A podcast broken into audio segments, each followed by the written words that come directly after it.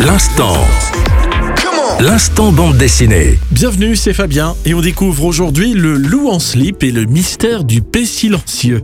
Le loup en slip, tome 8 par Lupano et Itoiz aux éditions d'Argo. La langue française recèle de nombreux pièges tant les règles d'orthographe et de grammaire sont complexes, truffées d'exceptions et de contre-intuitions. Un bel exemple est mis en exergue avec Le loup en slip et le mystère du paix silencieux, ce huitième tome donc du loup en slip aux éditions d'Argo dans la forêt. Le loup en slip croise Grumeau, un drôle d'oiseau qui se pose beaucoup de questions sur le bon usage. Les mots ont des racines comme les arbres et elles expliquent par exemple pourquoi on écrit loup avec un P même si on ne le prononce pas. Le latin ça ne lui plaît pas à Grumeau et lui il rêve de défis bien plus grandioses que de décrypter le pourquoi du comment on écrit les mots tels qu'on les écrit. Alors il propose de tout réécrire en plus facile, rien moins que ça, Arrive Paulette, qui ne l'entend pas de cette oreille. Elle balade Grumeau et le loup dans la forêt, leur explique qu'elle existe depuis très très longtemps et que les mots c'est un peu pareil. Ils ont des racines, des branches, des feuilles. Certains arbres comme certains mots se ressemblent alors qu'en fait ils sont très différents.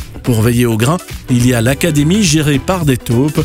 Elles collectionnent tous les mots et les écrivent dans un dictionnaire. Et si un mot n'y figure pas, on n'a pas le droit de le dire.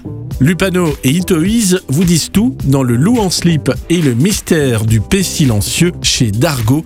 Merci à Marc Descornet pour avoir décrypté pour nous cette nouvelle BD.